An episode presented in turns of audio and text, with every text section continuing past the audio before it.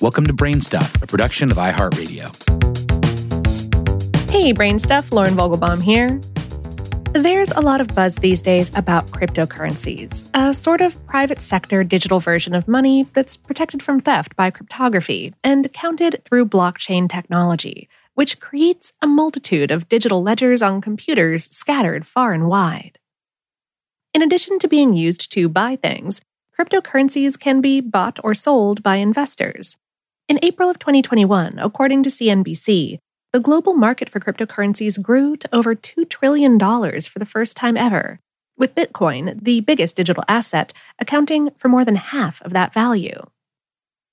But scientists and others worry that Bitcoin and these other cryptocurrencies might pose a danger to the planet.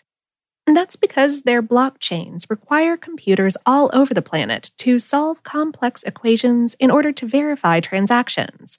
Using your computer to help pull this off is called mining, and it can be lucrative because the people who do it earn cryptocurrency as a reward. The problem, critics say, is that all of those calculations needed to solve the equations cumulatively consume large amounts of electricity. Bitcoin already uses 149.63 terawatt hours a year, more than entire countries such as Malaysia and Sweden, according to the Cambridge Bitcoin Electricity Consumption Index. Microsoft co founder Bill Gates recently told journalist Andrew Ross Sorkin that Bitcoin, quote, uses more energy per transaction than any other method known to mankind. It's difficult to determine exactly how much of that electricity is generated by burning coal and gas, whose emissions contribute to climate change.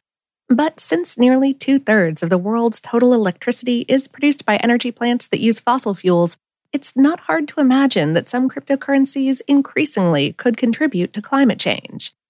A study published in the journal Nature Climate in 2018 concluded that the growth of Bitcoin could produce enough emissions by itself to raise global temperatures by about 3.5 degrees Fahrenheit or 2 degrees Celsius as soon as 2033 though other researchers have argued that this projection overestimates the problem. And while any contribution toward climate change sounds scary, even that study's lead author, Camilo Mora, seems hopeful that the problem of cryptocurrency's energy consumption can be remedied before things get to that point. For the article this episode is based on, How Stuff Works spoke via email with Mora, who's an associate professor in the Department of Geography and Environment at the University of Hawaii at Manoa, he said, Cryptocurrencies are here to stay. This is a technology that provides several benefits, and there is clearly a huge public appetite for it. As a scientist studying this, one obviously gets very concerned over the environmental impact of technologies that are not ready for showtime. However, I am positive that just as other technologies, there is room for positive change. Mora thinks that, like other technologies, cryptocurrencies will evolve, it wasn't that long ago that cell phones, for example, were bulky, expensive bricks instead of the affordable gadgets that we slip into our pockets every day. Mora cites several emerging cryptocurrencies, including Stellar and Tron, that he says have less environmental impact than Bitcoin. And he believes that, in general, they'll all have smaller ecological footprints in the future. Some new cryptocurrencies strive to consume less energy by employing alternative methods, such as proof of stake, which allows a miner to validate transactions on the blockchain based upon the number of coins that the miner holds instead of by solving an equation. Another potential solution is to transition cryptocurrency networks away from energy sources that contribute to climate change. As the Cambridge Index website notes, alternative energy sources such as solar and wind already produce enough energy to power the entire Bitcoin network nine times over.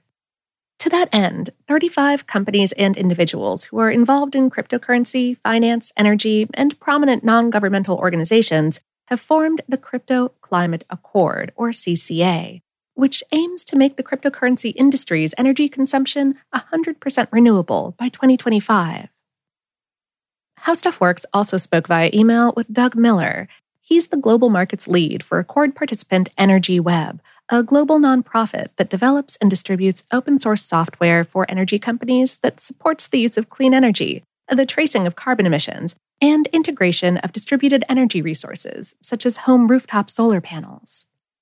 He said, We are tackling this by developing various open source solutions that make it easier for crypto mining facilities, exchanges, and investors and holders to procure renewables based on the measured or estimated energy use associated with their crypto related activities. He pointed out that there is variation in the energy consumption of different cryptocurrency blockchain systems, and that not all of them are as energy intensive as Bitcoin. He said, Nevertheless, the CCA isn't entering conversations around promoting one consensus protocol over another, since we're focused on decarbonizing the entire sector as fast as possible. The central aim of the CCA is to turn all crypto related energy use into a source of new renewable energy demand, so we can accelerate investments in additional renewable energy facilities.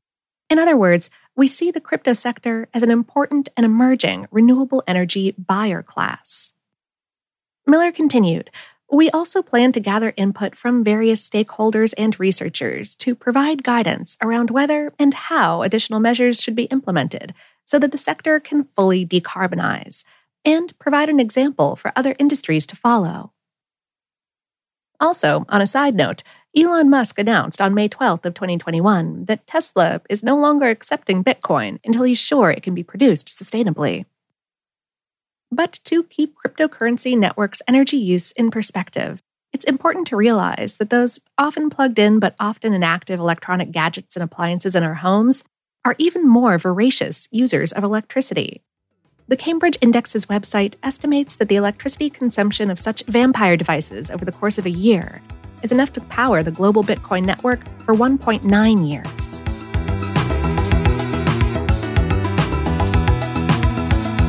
Today's episode is based on the article Cryptocurrency Has a Huge Negative Impact on Climate Change on HowStuffWorks.com, written by Patrick J. Kiger. Brainstuff is production of iHeartRadio in partnership with HowStuffWorks.com and is produced by Tyler Klang. For more podcasts from iHeartRadio, visit the iHeartRadio app, Apple Podcasts, or wherever you listen to your favorite shows.